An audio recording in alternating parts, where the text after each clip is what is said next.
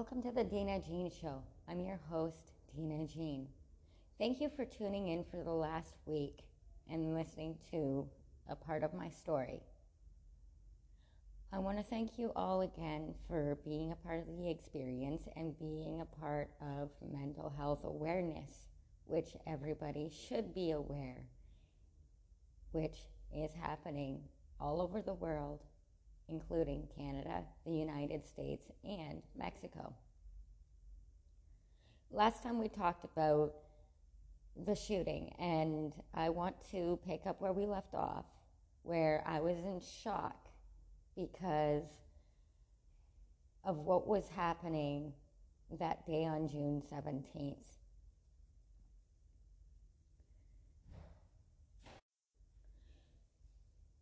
So, what really was happening was we, we figured out that there was gunshots and this was at the old Raptors parade. And where we left off was we were on the other side of the mall and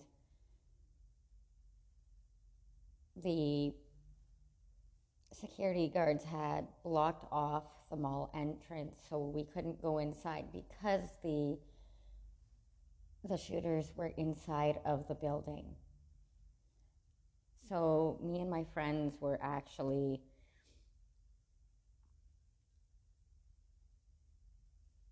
going around the building to see if we could, you know, see what was going on, which on my part that was a mistake and I should have actually stayed on the other side of the mall or gotten to, to safety.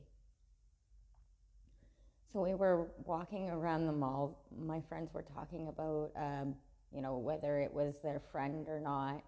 And I'm like, you know, I, I just have so much adrenaline in me. And, you know, I, my my brain was going 100 miles a minute. I was feeling a lot of anxieties then, which I ignored. My brain was actually trying to say to me that, uh, you know, don't go, don't go, don't go. And I went. I went against my judgment and I decided to push on with my friends, thinking that I was safe with them. So when we got to the Queen Street subway station, just on the other side of the mall, so um, Queen Station has subway stairs going down from, um, I, I, I, believe it's Yonge. It's either Yonge, yeah, it's Yonge Street, sorry. Um, I'm trying to remember this as best as I can. And I got to the point where I was super scared and I did not want to go on. I told my friends that that th- this was enough for me. I'm not going any further. And they said, said something along the lines of pussy or, or something like that. And, you know, I'm, I'm not that, I'm, I'm not crazy enough to go towards you know, what was happening. They, they ran up to uh, Dundas Street where there were, there were a couple more shots. And I, I was actually planted in, in this spot just like meters from the Dundas Street uh, sorry, not done. the Queen Street subway station stairs going down to uh, Queen Street, they had like closed off the subway because of this the shooting. So, um, like, not even two seconds later, um, because I had stopped in my tracks because the anxiety was so deep that I could not move. And I tried to move. I remember that I, I tried to move and I, I couldn't. I had all of these things going on through my mind. My my body was weak, And the minute I tried turning around, I was trampled. And, you know, I, I think to this day that it could have been worse. I could have hit my head off of the, the pavement, but luckily, you know, I didn't. But I ended up losing a, a couple of things and whatnot. You know, it's it's just possessions. But um, I tried to pick up my pride. My my anxiety was so bad that I went into actually one of the buildings that were still open at this time to get into safety. One of the security guards who was on duty that day, I thank him every day that I still have my life. I thank myself that I still have my life, that I, I went in there and, you know, tried to get some help. The, the guy asked me if I was okay because I was just, I, I was panting. I was in a daze. And, you know, I couldn't believe something like this could happen. And I know in this world that that things like this do happen. If They happen a lot.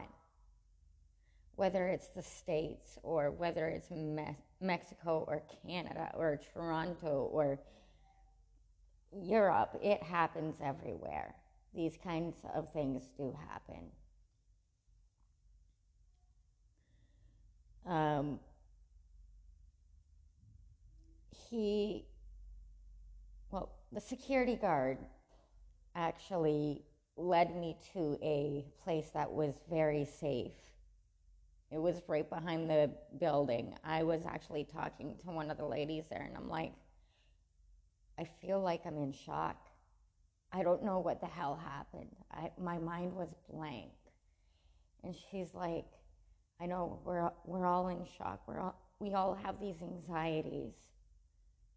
And, and that day, I, I guess a lot of me was stolen.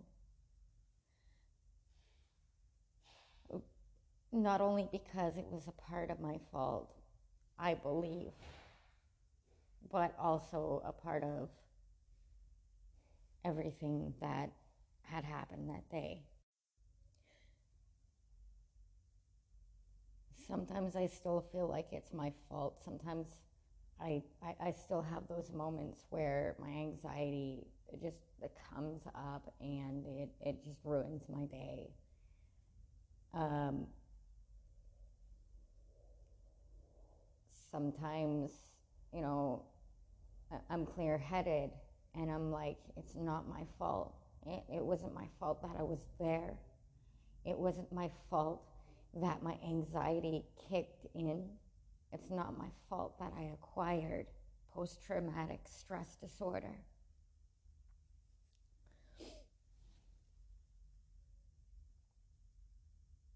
It's not my fault. I, I know right now that it's not my fault.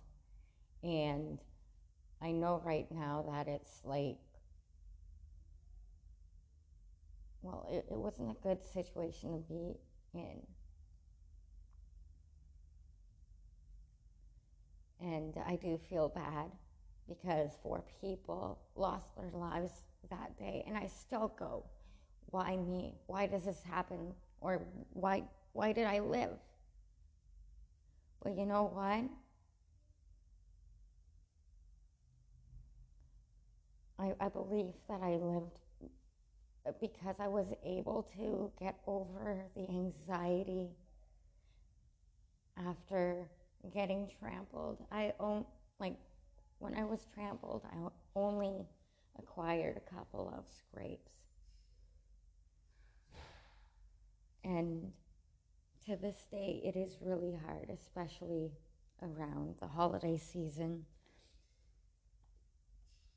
And, you know, thinking that people don't like me and people don't like me because I survived. But I'm I know that I'm I'm making things up because the anxiety is saying you lived and people are jealous of that. No, it, it's not that way. I lived because of strength. I, I pushed through the anxiety. I used self will. And I am, I know that I'm a strong person and that I deserve to live in this world.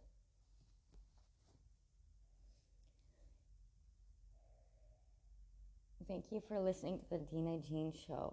I would love to hear your stories, especially about PTSD, anxiety, depression, anorexia, or any other mental health condition.